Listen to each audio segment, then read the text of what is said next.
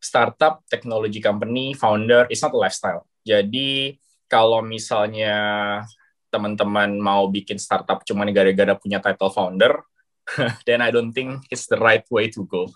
Jadi I think kayak tadi bilang, single founder apakah baik atau enggak? I mean to be very honest, uh, nggak ada yang baik yang buruk tergantung. Kalau emang lu pengen dan lu bisa, ya udah go ahead. Uh, ada yang bilang the the magic number is three. I mean whatever lah. I think for from from I mean there is no right or wrong. Apakah kita follow the crowd? Uh, we never follow the crowd uh, I think it's a lot of noise noises. Uh, yang kita lihat adalah we follow what the customer needs. Bukan berarti chasing valuation is bad. I think uh, we are in a world where valuation does matter. Tapi paling penting uh, lebih kayak jangan sampai bohongin diri sendiri lah. Selamat datang di video podcast Startup Studio Indonesia X Impact 2. Startup Studio Indonesia adalah program intensif bagi early stage startup founders dari Kementerian Komunikasi dan Informatika. Dalam video podcast ini, saya, Italo Gani, partner dari Impact 2, akan menggali perspektif dan pengalaman dari para founders tech companies ternama di Indonesia di masa early stage. So, you will know what it takes to go the extra miles.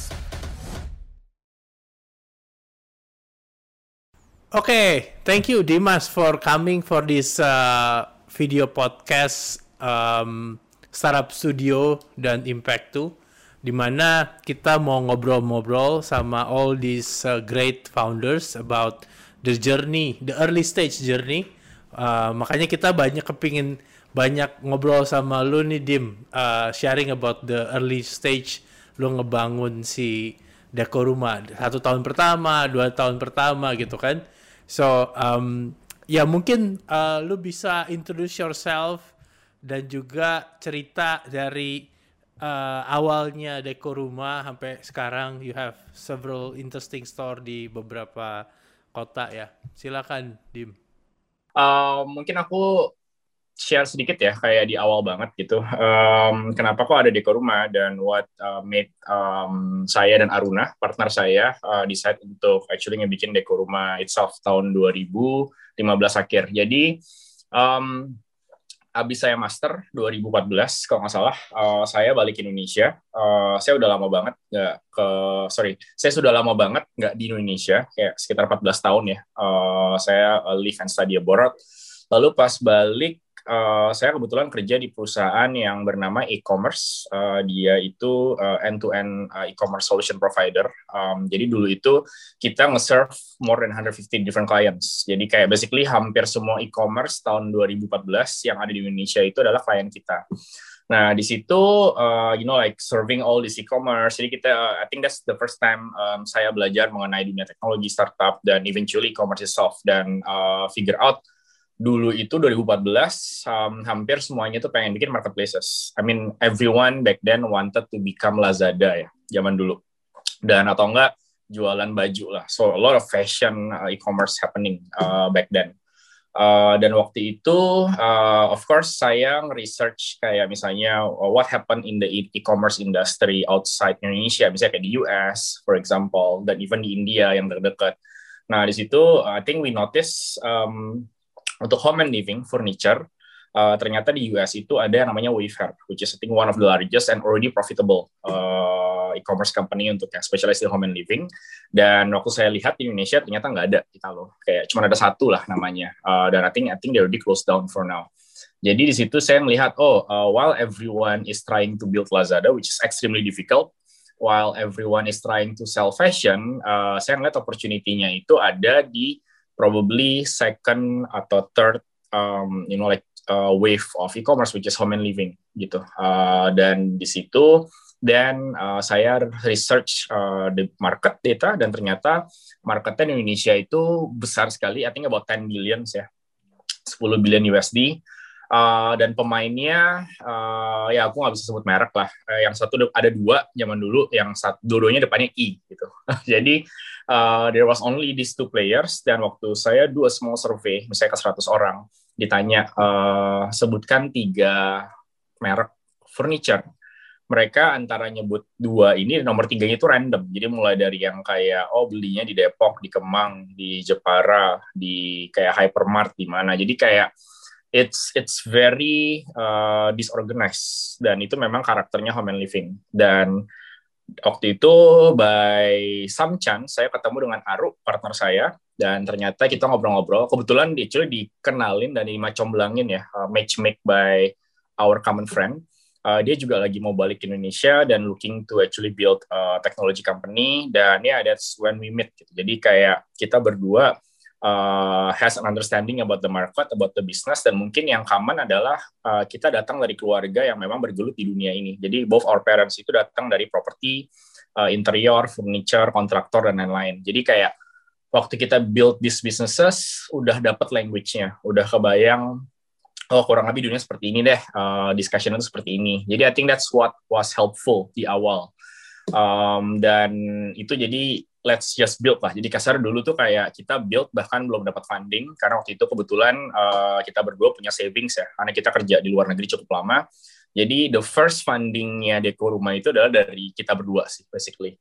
Dan we build um, I think the first one year uh, kalau di summarize fun ya Italo, nggak mikirin yang namanya profit and loss, nggak mikirin yang namanya valuation, nggak mikirin apa pun lah. Pokoknya udahlah bangun, bangun, bangun aja. So basically we enjoyed building website, ketemu sama misalnya merchant. Dulu saya bahkan ke Jepara.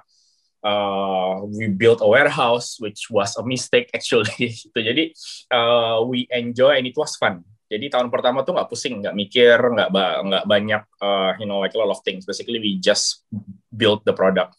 Uh, sampai kalau nggak salah enam bulan kemudian kita raise our first uh, institutional round. Jadi kita dapat uh, technically funding lah yang yang kayak investment yang dari luar. Jadi I think that's that's in short ya about uh, the start sama uh, journey-nya di setahun pertama gitu Italo. Ya. Yeah. Oke, okay, menarik nih. Nah, gue mau uh, apa kepingin nanya dulu sih tentang your profile gitu, karena I think pertama kali kayaknya gue met Aru di Bangalore waktu acaranya Binex gitu kan. Ya. Yeah. Um, did you come to Bangalore as well? Iya iya iya iya. Uh, gue ya, datang. Oh tapi kenapa gue nggak tahu ya? Kok gue ingetnya Aru mungkin karena, karena dia tinggi. mungkin Aru lebih tinggi dah loh. Jadi dia lebih. Iya iya. iya. nah, but after that we we uh, we met and be, gua ngobrol dan I can feel that energi lo sama Aru itu menarik lah. Sama Aru uh, super uh, eh, CTO gitu. Lu juga tahun lalu lu lagi coaching, wah ini gue baru selesai demo nih gitu kan. Wah gitu kan. So those kind of energy of a founder, Sarah founders gitu kan. So boleh cerita sebenarnya what it takes to become a founders? What it takes to become a founder? Good question. I don't really have the right answer karena setiap founder beda-beda. Mungkin yang aku bisa share itu dari pandangan gue ya. And probably the next question is like how or when uh, do we have to find the partner and how to find the right partner. Jadi paling penting itu menurut gue uh, everything ya business and etc. is all about fundamental. Jadi as a founder pertanyaannya um, ini actually yang di remind lagi sama Anthony Lim startup technology company founder is not a lifestyle. Ini nggak kayak di film yang I mean once upon a time supposed to be very famous ya yang startup yang Korea itu no it's actually only one percent is correct uh, 99% is actually false. Jadi it's not a lifestyle. Jadi kalau misalnya teman-teman mau bikin startup cuma gara-gara punya title founder, then I don't think it's the right way to go.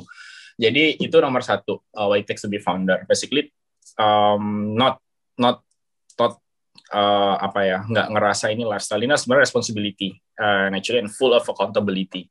Um, lalu yang kedua uh, fundamental yang saya percaya adalah kalau misalnya bikin bisnis purpose-nya harus jelas dari awal objektifnya. Mungkin memang nggak nggak nggak very clear dan bisa berubah-berubah. Cuman mungkin to give a perspective waktu dulu sama Aru uh, kita mau bikin dekor rumah, we wanted this to be uh, a legacy dan legasinya itu definisinya saya sama Aru agak beda tipis gitu. Jadi apa yang sama we wanted this to be big. Yang sama apalagi we wanted this to be uh, sustainable and profitable. So becoming like actually a established company yang besar. Yang berbeda mungkin adalah uh, fundamental nomor tiga ya, like reasons-nya gitu. Kalau gue pribadi, uh, I think personal reason-nya itu dulu di awal kayak gue balik nih dari Singapura ke Indonesia dan we uh, I get married uh, to my wife dan waktu itu di awal kita nyewa rumah kan kita loh. Waktu nyewa rumah of course we start from zero lah. Maksudnya kayak harus beli ini tuh dan segala macam. I think what really triggers me adalah loh kok kalau gue mau ngisi rumah di Indonesia tuh gue cuman literally cuma punya opsi dua gitu yang yang satu dan yang dua yang biru sama yang satu lagi. And um, I can't even find anything else. Dan pertanyaannya adalah ini barang-barangnya beli di mana sih? Gitu. Jadi that was my main motivation karena itu datang dari gue yang kayak oh I don't really have an option as a customer um, dan harganya juga nggak murah. Actually I spend a lot. If I spend this much, I want options. Kalau misalnya gue cuman spend lima puluh ribu, ya udahlah tutup mata apa aja dikasih. But if I spend millions of rupiah, it's actually hard earn money kan yang kita apa namanya yang kita earn. Ya, I think gue punya hak dong untuk actually having an options. And then gue itu terhadap rumah punya uh, I think home for me is actually definitions of a family. Uh, I think kayak gue dididik di rumah yang hangat keluarga saya biasa-biasa aja dari keluarga biasa but it's really warm. And I think the truth karena I think rumahnya itu juga cuy well designed. Uh, my parents actually focus on it. Kalau Aru karena fundamentalnya adalah papanya itu punya bisnis kontraktor interior dan segala macam. Jadi dia udah tahu nih untuk kaya gampang jadi kontraktor. Tapi untuk gede banget, it's almost impossible karena setiap project yang dikerjain itu tuh misalnya hari ini uh, renovasi kantornya kalian ya, habis itu berikutnya kantornya orang lain. Every single project itu has to start from zero. Barangnya beda, hitungannya beda, desainnya beda, dan nothing yang nggak ada yang bisa di scale, nggak ada yang dapetin volume economy of scale. Jadi ujung-ujungnya marginnya kegerus. It's a very high margin business, tapi kalau misalnya kalian nanya teman-teman yang ada di interior, kontraktor, kalian bakalan found out um, a lot of interior designers and arsitek itu kerja kayak consultant, kayak McKinsey, BCG, time time-nya ya kayak gila-gilaan weekend, malam. Tapi gajinya tuh mungkin cuman kayak lima persennya dari consultant gitu. So it's like very long hour, very stressful, uh, harus siap sedia 24 jam, and you have to be a superman. Dan you earn like tiny gitu dan apalagi kalau desainernya aja tiny lalu kontraktornya apalagi dan biasanya kan yang kita tahu kalau misalnya yang pernah renov ya even kita di awal-awal lah when we do this uh, a lot of complaints happen dari desainer dari inilah karena itu segala macam. Jadi kayak uh, we both have each kayak this has to change. Otherwise ya industrinya akan berkembang. Uh, industri furniturnya industri desainernya arsitekturnya. Dan kita ngelihat Uh, dan I think that that came into a vision gitu, yang nomor menurut gue fund fundamental nomor empat. Jadi kalau kalian bikin bisnis, you have to get the vision yang mungkin di awal sulit untuk di-communicate atau di-verbalize, tapi you kind of have a get understanding. Lu tuh bikin bisnis, jualan sesuatu buat apa sih? Vision kita adalah mau bikin rumah impian jadi kenyataan. Dan I think that's where everything comes in. Jadi menurut gue, empat hal itu sih, loh yang uh, what makes a founder a founder ya, menurut gue, gitu. Ya, ya men menarik banget. And your statement, this is not a lifestyle. Ini benar banget. Dari tahun lalu waktu that drakor movie startup keluar, apa sih? Sampai sekarang uh, di Netflix gue, gue gue belum pernah play gitu kan. Everybody, ini kayak itu. Tapi gue bilang udah deh kerja deh, jangan nonton drakor gitu. Kerja kerja kerja kerja exit gitu. Jangan jangan kerja drakor kerja drakor gitu kan. Tapi it's really I think and I think seems like Lu and Arrow is like very deep into the problem of the of the the industry, the ecosystem. I think that's also menarik karena um, banyak juga founders datang, eh gue punya solusi gitu kan, tapi without deep dive ke dalam masalahnya sendiri ya, menarik sekali. Tapi tapi lu kan detail lu bilang kan lu dimakcomblangin kan, and masalah terbesar selalu mencari partner gitu. Banyak banget yang company-nya bagus tapi single founder, single founder kan is not easy juga gitu kan. Lu bisa dimakcomblangin is it luck atau gimana? well, uh, couple of factors ya. Jadi I think yang udah bilang, single founder apakah baik atau enggak? I mean to be very honest, uh, nggak ada yang baik yang buruk tergantung. Kalau emang lu pengen dan lu bisa, ya udah go ahead.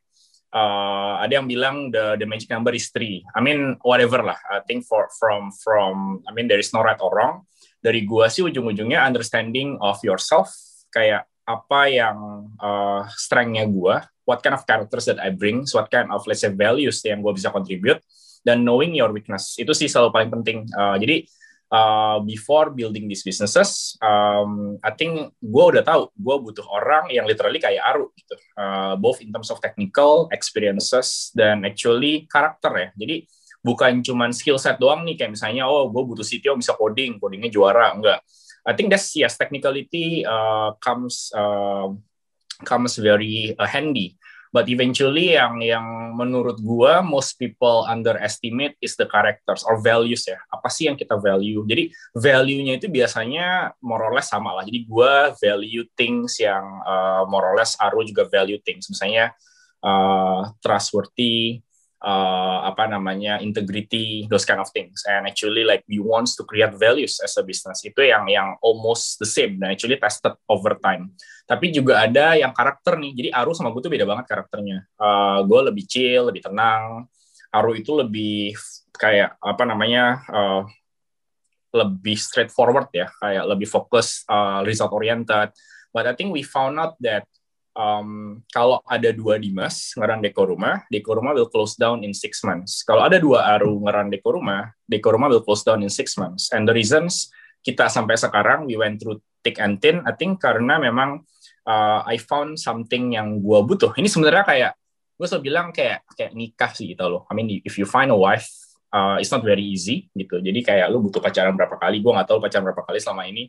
But I think uh, it's like finding a wife. Karena ujung-ujungnya I think honestly speaking, I spend more time with Aru than my wife. Apalagi waktu gua nikah, I think like kayak hari ini nikah nih ya. Minggu depannya tuh udah dewan deko rumah gitu. So imagine in the first six months, I spend more time with Aru than my newly wed wife. Jadi uh, that's that's to explain kayak apa namanya uh, how how intense uh, dan of course it's a it's a fun and and and like a testing moment ya karena di situ kita banyak yang harus aligning vision, aligning values dan segala macam. Itu untuk ngejawab. Lalu yang kedua, mak comblang. Again, uh, finding a partner is difficult, correct, and it requires effort. Jadi dulu memang gua udah mulai nyari partner udah lama. Uh, kayak there was like probably six or seven guys that I approach dan kita ngobrol. Uh, dan ya finally mungkin benar-benar by chance gue ketemu Aru gitu. Uh, story-nya itu lebih kayak uh, dulu Aru di Singapura dia mau kontak gue dia dulu punya beauty e-commerce business di Indonesia kecil. Uh, dia kan karena gue kerja di e-commerce so he was asking how to scale. Dan I told him like there is this is impossible to scale karena lu nggak ada BP POM gitu. Uh, and you have to apply for BP POM uh, but again like uh, ya yeah, I think at the start gue tuh bahkan nggak nggak mau spend waktu sama Aru lagi. Karena dia bilang minggu depan dia mau ke Jakarta mau ketemu lagi. Dan gue bilang kayak I'm not going to spend like one hour telling you the same thing. Basically dapetin BP POM otherwise bye bye gitu. Uh, but I think like uh, we had uh, like a common friend Brian dari Circlo sebenarnya. That's actually my my comblang. Uh, we both ah. tell Brian ya kayak eh kita gue lagi nyari partner nih. Ini juga lagi nyari partner dan turns out minggu depannya uh, actually ya Brian bilang dan oke okay, then I'll just meet Aru. Jadi kayak awalnya tuh we supposed to meet at 7 p.m. malam-malam.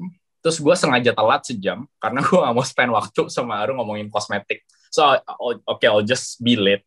Ketemu dia, actually kita cuma ngomongin kosmetiknya for 15 minutes. Abis itu kayak kalau nggak salah dia yang buka. Eh gue dengar dari Brian lu mau nyari partner ya, oh come and living. Uh, I said yes. Then we ended up talking until 3 a.m. in the morning. Sampai harus pindah-pindah tuh restoran. Karena ditutup pindah lagi ditutup lagi gitu. Jadi the reasons we stop talking karena Aru punya flight ke Singapura jam 5 so he had to leave. Otherwise he'll miss the flight.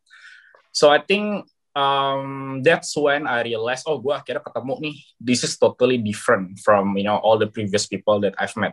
Um, and the fact kayak ini orang baru pertama kali ketemu and we can continue chat forever it's a good indication ya. Ada yang namanya kan aeroplane test tuh kayak lu ditaruh di pesawat, lu harus duduk sebelah uh, orang for like 8 12 hours. Can you have like a constant conversation for the entire flight? I think that's a good test for you to find whether your founder is fitting to you gitu. Karena uh, ujung-ujungnya di macam langin lu nyari um, dikenalin but kalau misalnya memang kayak tadi ya values, vision, objektif beda banget even karakternya nggak cocok um, it's really hard balik lagi karena it's a lifestyle. So we there was a lot of fun moments, but there were many many many difficult times juga yang itu requires konsistensi ya in in both of what values lah, objektif dan lain-lainnya. Gitu sih paling kita loh. Ya. Yeah.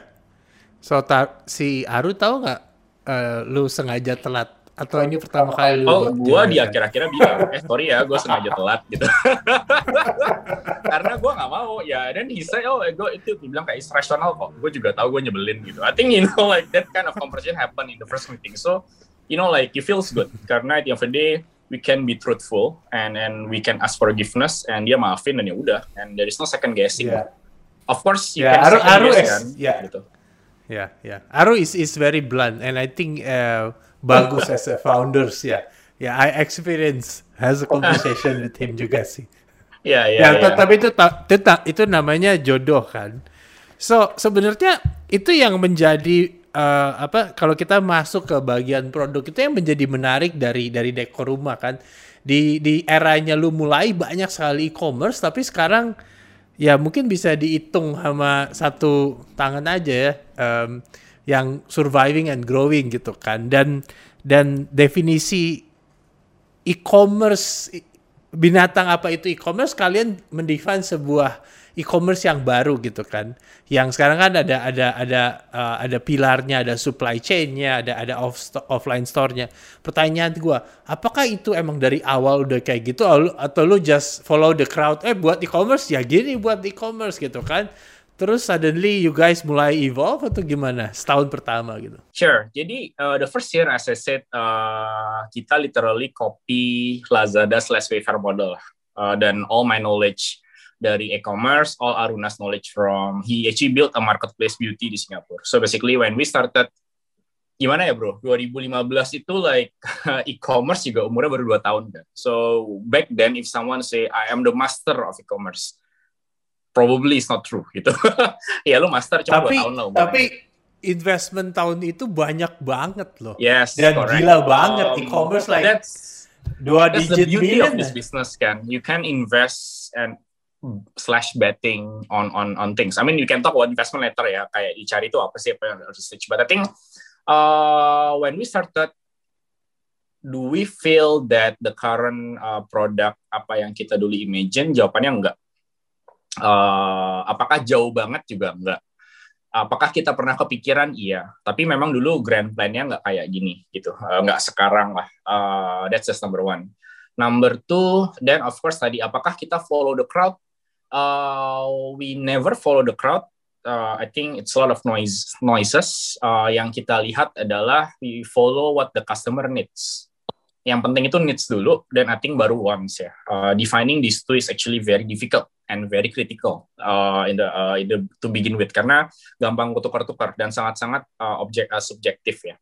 Lalu yang kedua, dan crowd-nya yang kayak, kan lu pernah denger lah over time, oh ada zaman dulu O2O, habis itu apa lagi?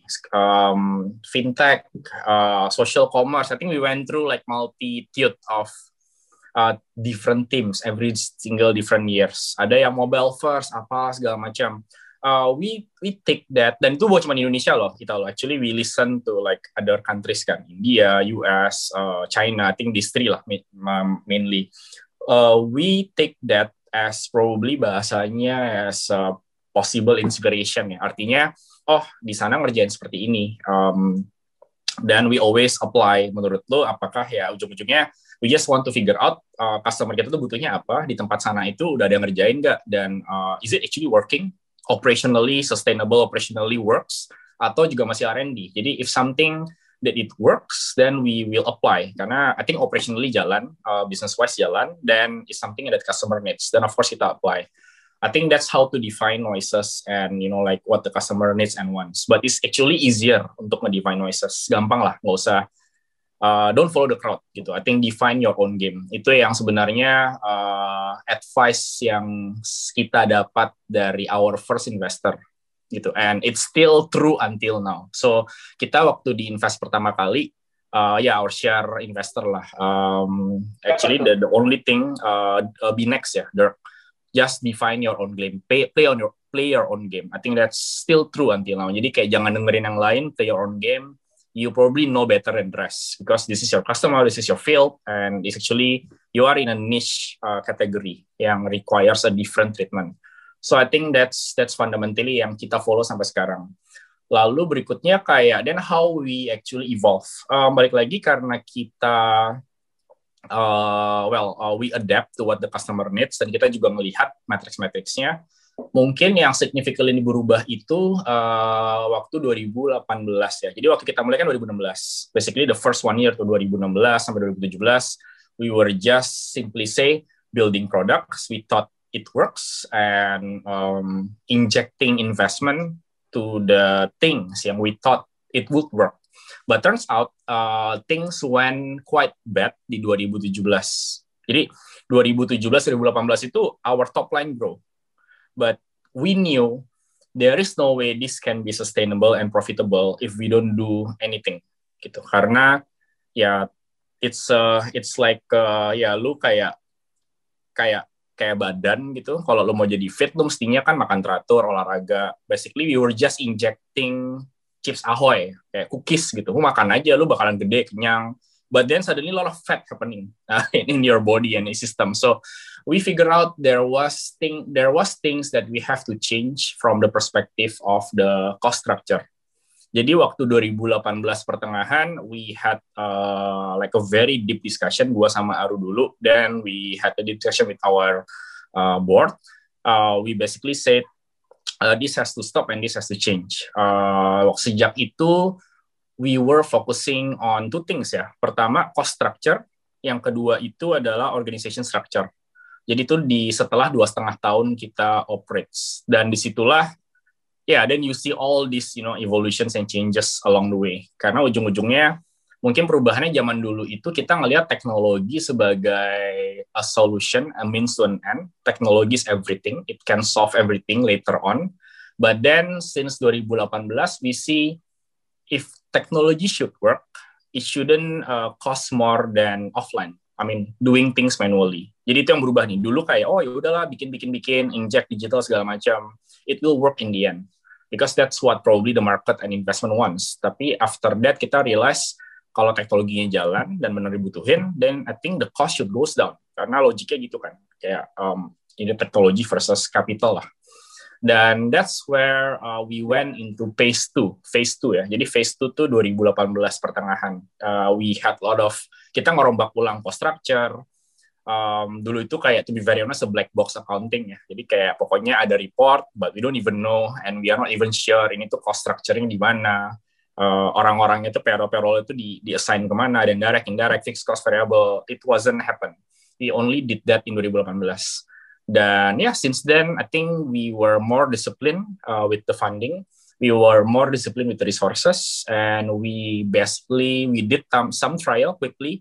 Dan kalau emang jalan, then we scale. I think that's what ends up Deko Rumah today ya gitu. Dan ya, yeah, I think that's to answer your your your question. So sejak lu mulai uh, bermain I think lu sama Aru kan udah mulai merasakan bahwa oke okay, this is like lingkaran setan nih gitu kan uh, dan lu udah aware nih lingkaran setan gak ke mana-mana kalau gini terus gitu kan. Setelah mulai konstruktor berubah ini itu mulai the new decor rumah lah yang di mana lu ngebuat lebih apa uh, interesting pillars gitu kan. Uh, apa kemarin kita sempat ngobrol lu bilang sequence of building the comp the the the features like, can you cerita uh, kejadian itu. I think dulu itu again ini kan tadi kayak relate to your earlier question dulu tuh rumah visinya seperti apa sih? Uh, basically Wayfair of Indonesia. Until we realize it won't, it won't work karena fundamentally supply chain-nya beda banget ya. Uh, it's very detail uh, I probably will just uh, skip this part ya. Kayak kenapa kok uh, supply chain furniture di Indonesia, India, China ini juga itu beda-beda. And uh, the game has to be slightly twist gitu uh, in order to suit the market. But eventually kita merasa balik lagi uh, ada beberapa hal yang kita udah tahu dari lama tapi kita ignore dan kita lupa. Kayak contoh waktu pertama kali ngomong sama Aru uh, 2015 uh, basically kita udah tahu tahun 2015, 16, 17 itu momen di mana apartemen selesai dibangun dan mulai di handover ke customer. Dan kita tahu kalau lu beli apartemen di Indonesia itu bakalan kecil, cuma 30 meter, 2 bedroom sekarang bro udah mahal ya, dulu masih murah ya, kayak 400, 500 sekarang tuh udah 700, 1 miliaran. That's the only thing yang majority of middle classes can afford. Kalau lu mau tinggal di sekitaran Jakarta. Otherwise then you go outside Jakarta yang jauh ya Um, dan kalau orang beli apartemen, most likely lu bakalan butuh yang namanya kitchen set. Karena kitchen setnya nggak ada gitu. Dan habis itu berikutnya lo unlikely beli wardrobe, beli lemari dari toko. Karena kenapa? Yang ada lo mau custom uh, lemari. Karena the space is so small that you like 5 cm tuh guna banget gitu. Hanya untuk naruh additional storage. So we discussed that, but we forgot actually during uh, Dekoruma first space ya. Uh, jadi sejak itu kayak then we decided to launch the interior design business, which actually proven very successful dan di mana itu menjadi salah satu kayak uh, mode or values-nya kita ya. Jadi yang kayak um, kita tahu marketnya says this way, uh, mungkin in dua setengah tahun kita terlalu happy building things and forget what the customer really needs. Dan sejak itu kita mulai bikin interior design karena kita eventually ngerasa uh, this is what the customer needs. And fortunately there wasn't anyone uh, like recognizable brand yang bisa ngasih kitchen set. Kalau tadi uh, furniture ada dua brand yang offline. Kalau interior design I don't think there is any single brand atau designer, interior designer yang terkenal, yang kalau misalnya 100 orang, they can name it gitu, kayak ada yang majority. So we found out, okay, let's go into that. Dan waktu kita tahu, uh, secara nggak langsung yang kita bikin di phase one itu adalah uh, like, yeah, it's a marketplaces, but it's actually uh, supply chain of everything that you need to build uh, every houses, offices, kayak cafe di Indonesia kita udah bisa integrate mulai dari sofa, kursi, sampai kayak karpet, uh, cat tembok. Basically, that's what is fundamentally required uh, for us to grow into the interior design business.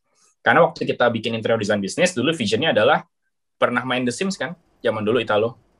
Ya. Yeah. Atau lu nggak pernah? Nggak tahu deh. I mean, if someone played The Sims, then I At think... At least tahu lah. Iya, yeah, 50% lu interview mereka tuh lebih enjoy bikin bikin rumahnya daripada maininnya gitu, which I did gitu. Jadi dulu waktu kita desain untuk bikin interior designer, how to be better, of course, ya gue bilang gampang lah pakai The Sims saja, tinggal plug and play masuk masukin, terus harganya muncul. I think the problem karena sekarang kalau orang mau renov bahkan nggak tahu gitu kayak 50 juta murah atau mahal. Uh, ini berapa itu berapa I mean it's, it's so disorganized kan and we have the data we have the product gitu. Udah ada. Produknya real inventory-nya ada merchant-nya ada size-nya ada semuanya ada. Dan it's already digital and basically how to transform into this interior design di mana the sims itu jadi kenyataan which we did gitu. Dan it was a game changer karena um, waktu kita rilis interior designer di awal we don't have such uh, product ya. Masih manual masih kayak Excel dan segala macam. Um, dulu tuh kayak meninggal bro. Kayak uh, setiap pagi gue bangun pagi jam 5 ngitungin tuh costnya kayak ngukurin lemarinya berapa harganya berapa dikali. Dan a lot of, of very weird formula. It's it's crazy. Jadi kita dulu tuh cuma ngehandle 20 project concurrent dan gue harus bangun pagi-pagi. Kenapa kok gue bangun pagi-pagi? Karena gue mau tahu gitu kayak uh, how to build the product based on the existing flow yang ada di di di, di industry. And dulu kita nggak punya luxury of hiring you know product manager lah ini itu. I mean we were still uh, cash strapped basically as a, as a company. So uh, waktu itu akhirnya kita bikin dan kita kalau nggak salah launching we call it Soma ya uh, namanya akhir 2018 that change everything. Dari yang 20 project kita keteteran, kita bisa manage uh, like 100 projects with less people. Dan sekarang itu we are doing like 600 I think concurrent projects easily ya. Maksudnya imagine mulai dari desain, hitung harga, uh, project management. Jadi mungkin dijawab balik lagi kayak kalau ini dibalik, um, is it even workable? Enggak. Karena kalau kita bikin softwarenya tapi barangnya nggak ada, dan it's, it's useless gitu. Karena ujung-ujungnya nanti kan yang penting adalah barang. I think that's the sequences yang uh, gue bisa share. Jadi um, at the end of the day, we feel that um, product development itu important, necessary, tapi fundamentally it has to actually answer what does the market needs. Dan bedanya mungkin ada yang assumption sama ada yang actual. Jadi kan gue bisa punya assumption nih, lu punya masalah ini kalau ya bisnis lu, dan I can give you a solution. I think from our my personal experience, 70% of that is actually false gitu. Jadi uh, apa namanya kalau misalnya kita punya ide we feel that uh, okay I think this is a problem this is a solution. To be very honest 70% of the time that's false. Jadi uh, itu juga another uh, trick ya. Gimana caranya kita bisa define mana yang assume problem mana yang actually actual problem. Uh, dan we learn it the hard way. Jadi ujung-ujungnya dulu gua dan Aru turun. Kayak kita gue pernah jadi tukang bro. Pura-pura jadi tukang. Pura-pura jadi designer. Pura-pura jadi project manager. Just to you know like understand how how it goes. And I think that's important. Um, of course if you have time to to really build something invest ya bukan build. Karena it's actually investment. Invest something yang it's actually a real problem. Yang create values bukan create valuation. Gitu. Jadi that's probably our product management mantra ya. Create values. Jangan create valuation deh. Valuation itu fana basically menurut kita. Gitu Ya, itu itu dalam banget sih mengenai apa don't create valuation tapi create values. Jangan terobsesi fundraising tapi terobsesi bangun produk gitu ya. So, bisa dibilang um, apa uh, ya real product market fit lu kan terjadi di 2018 dan sebenarnya ya tadi kan lu ignore lu berasumsi um, dan yang menarik kan tanya di 2015 itu ada ada boom apartemen affordable yang sebenarnya ukurannya kecil, cuman si 2i itu mungkin uh, mungkin satu kemahalan, satu ukurannya kan kayak ukuran lemarinya nggak fit into that that particular typical apartment. Jadi di situ ada satu boom. Dan sejak itu kan ya kalau nggak kalau nggak saya yang pertama di di itu kan di mana? Di pasar minggu uh, apartemen apa ya? Kayak sebenarnya kayak kayak basura gitu kan Ya, yeah, ya, ya. I think we had that project Green Pramuka sebenarnya. Uh, we had like kita yeah. build 800 unit ya so far di sana yang fitting into whatever gitu up up, up until now. Yeah. Benar-benar. Hmm. Jadi itu mungkin momentumnya pas pas uh, uh, uh, buying power GDP sama apartemen datang dan yeah. dan dan situ uh, masuk uh, sekali itu kan uh, how you guys uh, fit into the ecosystem. Jadi bisa bisa dibilang ya tadi sih apa the the product market fit um, uh, terjadi seperti itu. Kalau misalnya lu balik lagi di 2015 apa yang you'll do it something different ya? Within the same industry atau within a different industry? Same.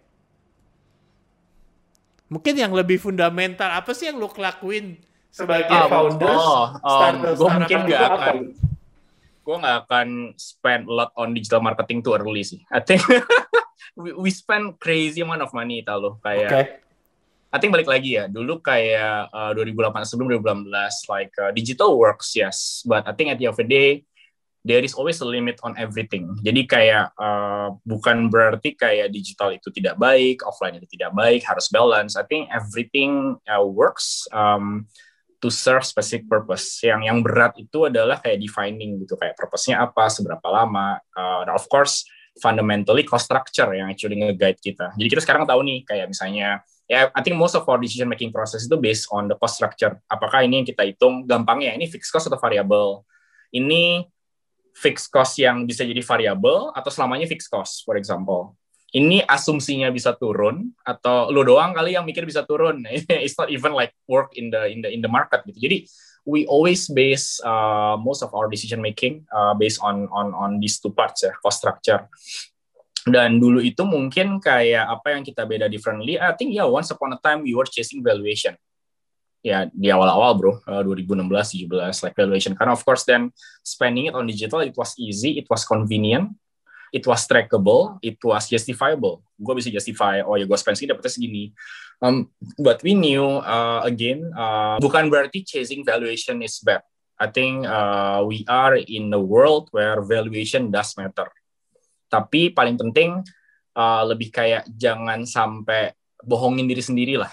Italo. I think that's that's denial. Like, jangan denial ya jangan in denial lah. Maksudnya yes we have to sell, we have uh, obligation as a CEO, as a company to actually, I mean like um, basically kan kita ada shareholder kan, we have to deliver uh, values to them and values for them adalah valuation, so we have to deliver it. But I think don't be denial ya. Kadang-kadang tuh bisa kayak kayak mungkin gua nggak pernah mabok sorry tapi kayak mungkin lu minum bir sampai lu lupa gitu dan you keep talking blurbing something yang to be very honest are you sure gitu jadi I think uh, as long as you are sane and aware kayak apa yang yang lu lakukan. I think uh, it's not wrong chasing valuations, but for sure jangan sampai lu sendiri lu lupa kayak ternyata at the end of the day it goes and leads to nowhere gitu. Jadi mungkin itu yang bisa gue share ya uh, from from from uh, apa namanya our point of view and I think that's what makes us still stand strong today and still growing today uh, that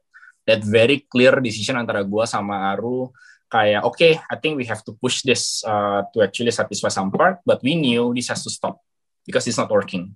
Itu tuh susah sih kita loh. Mesti by training ya and by system by good governance actually. Gitu. Jadi sekarang tuh di company gue technically nggak ada yang bisa push a veto even gue karena ada governance-nya kayak finance-nya bakalan reject kalau misalnya ini nggak make sense atau di question so it's I think uh, later that part in the journey then building a very strong uh, and well governed management is actually critical untuk make sure kita bisa minimize all these uh, you know noises and and all these wrong tactics or strategy. Gitu sih paling. Ya yeah, ya yeah. yeah, I think back then 2015 uh, uh, berbeda banget ya. Karena visinya juga kadang so easy to to fundraise back then gitu kan. Tapi tapi benar banget uh, bahwa we cannot deny about sustainability gitu kan sustainability of the company karena jangan sampai obses sama uh, valuation. Nah, kalau in term of the product, kan lu menarik, lu punya consumer, you have actually uh, as a marketplace, you have several sided, you have the consumer and you have the interior designers as well kan. So how you build a community of interior designers and this gitu kan? Gimana sih? You have a community atau mungkin lu bisa sharing? Sure. I think bahasa gaulnya itu namanya first, first principle ya, kalau yang penggila Elon Musk gitu. So, uh, then of course you can Google what does first principle means. I think eventually building a marketplaces, building, uh, we call it a network effect. Um, itu gampang dibaca di teori, tapi actually waktu you wants to build, you have to get a very deep understanding of the industry uh, and it's okay for you not to understand it before building. I think you can uh, learn it along the way ya. Karena otherwise kalau lu juga ngerti banget dan lu nggak akan build. Jadi I think that's uh, like a fine balance between both. Uh, tapi dulu waktu kita bikin in uh, home and living, I think fortunately gue dan Aru tahu bisnis beginian fundamentally yang harus diberesin adalah supply chain-nya dulu. Barangnya dulu deh bos gitu uh, orangnya, caranya, logistiknya, sales channelnya, ininya, itunya nanti gitu. I think we are in an industry where the supply chain uh, causing a lot of inefficiency gitu. Jadi itu something yang kita tahu dan itu true karena mungkin bedanya we had that experience from our family. Jadi kayak ini nggak usah di verify gitu. I think that's that's the privilege that we have as a founders ya having coming from family yang memang dari dunianya. So uh, of course yang pertama kali kita bikin memang supply chain. Ya udah supply chain, supply chain, marketplace, marketplace, marketplace, uh, jual beli barang, make sure. Dulu tuh goalnya adalah gimana caranya orang nyaman belanja sofa. Jadi kayak dulu tuh enam bulan pertama tuh kita baru jual satu sofa. Gue inget banget sofanya di Bandung. Gue yang actually deliver tuh sofanya ke Bandung. Gue cuma penasaran ini tuh who the hell buy sofa gitu. Ingat deko rumah dan ternyata yang beli anaknya dokter uh, dan itu buat orang tuanya anaknya dari US oh make sense gitu. Jadi you know like oh that that kind of things. Karena otherwise we don't expect people buying sofa. Nah abis itu uh, there is certain milestone ya uh, yang kita lihat. I think before going to interior design kita harus make sure people are are already more comfortable buying uh, big piece of furniture online. Kayak beli sofa beli kayak kursi ini itu. Jadi uh, when we hit that milestone, of course, then uh, there is an opportunity to build the uh, the interior design, the the people side. Nah, interior designer gimana? Jadi sama first principle kayak as a designer, as a contractor, mereka tuh problemnya apa sih selama ini? Masalah mereka apa? I think we try to uh, learn it, uh, we try to understand it, dan ujung-ujungnya masalah mereka itu sales, nggak dapat sales, nggak dapat leads, Habis itu uh, supply chain lagi. Jadi ujung-ujungnya kayak desainer bisa ngasih desain ke lu. Nih ya Italo rumahnya bagus segala macam. Terus ditanya berapa harganya. I mean you ask them kayak how much does it cost. Yang mereka lakukan adalah then will just crumble apart, mulai ngitung manual, mulai sourcing dan mereka pusing. Kayak ini barangnya cari di mana karena it ends up barang-barang yang mereka pakai itu uh, basically itu dari Google. They just download the 3D, uh, taruh dan waktu ditanya ini beli di mana dan mereka bingung dan mereka harus nyari yang mirip-mirip atau nggak custom, so costnya naik. Jadi we knew that was the struggle dan we had the uh, the core uh, ingredient which is the supply chain itself. Jadi tinggal gimana caranya ngerubah behaviornya dari yang dulu mereka caranya uh, manual, sekarang mereka bisa caranya digital. I think once we knew their main problem and we build product yang benar-benar tadi ya bukan assumption like a real problem that they see, uh, ends up quite easy buat mereka actually nyoba adopt coba-coba dulu, adoption dulu, dan turns out memang jalan. Jadi at the end of the day ya mungkin bahasanya adalah first principle ya, kayak um, finding what does the market really really needs and and not problems. Jadi kita tuh bukan nyari masalah kok ujung-ujungnya. We we we find what they need and we we provide a solution. So we are not building product to find problems, but actually to solve and provide what they need. Itu sih paling uh, Italo yang gue bisa share. Oke, okay. mungkin um, uh, mungkin gini sih apa thank you for a very interesting approach. I think we can learn so much how how uh, the masa yang 2018 itu jadi masa pembelajaran uh, kalian masa masa yang menurut gua kayaknya semua founders harus belajar uh, itu hal yang hal yang menarik gitu kan. So mungkin uh, kata-kata uh, terakhir dari lu Dim um, uh, advice as a early stage startup uh, sebelum kita tutup uh, video podcast ini. Ah ya, advice gua play your own game and create values, don't create valuation. Nah, itu aja sih. kita lo, ya. Yeah. Yeah, I think uh, thank you uh, Dimas untuk sharing sessionnya uh, apa yang journey yang menarik dari dari dekor rumah uh, menurut gua ini yang apa yang diperlukan oleh founders karena dekor rumah dibentuk atas uh, culture uh, dari uh, consumer Indonesia sekali gitu kan. Uh, growingnya property di certain segment gitu kan. Dan ini apa solusi yang menarik untuk para uh, consumer uh, saat ini gitu kan So hopefully ini jadi pembelajaran yang menarik buat para founders waktu product market fit building the product. So thank you so much uh, um, Dimas untuk sharing sessionnya. Uh, semoga uh, and thank you juga udah jadi coachnya Startup Studio Indonesia dan selalu jadi favorite-nya para sure, sure. Uh, founders karena lu selalu sharing something yang blunt, something yang uh, fundamental about building uh, tadi building values, building uh, core values to to an ecosystem. Thank you Dimas. Sure, thank you juga Italo. Thank you, thank you. Yeah. Take care, stay safe. Terima kasih sudah menyaksikan video podcast kami. Jangan lupa ikutin semua social media Startup Studio Indonesia.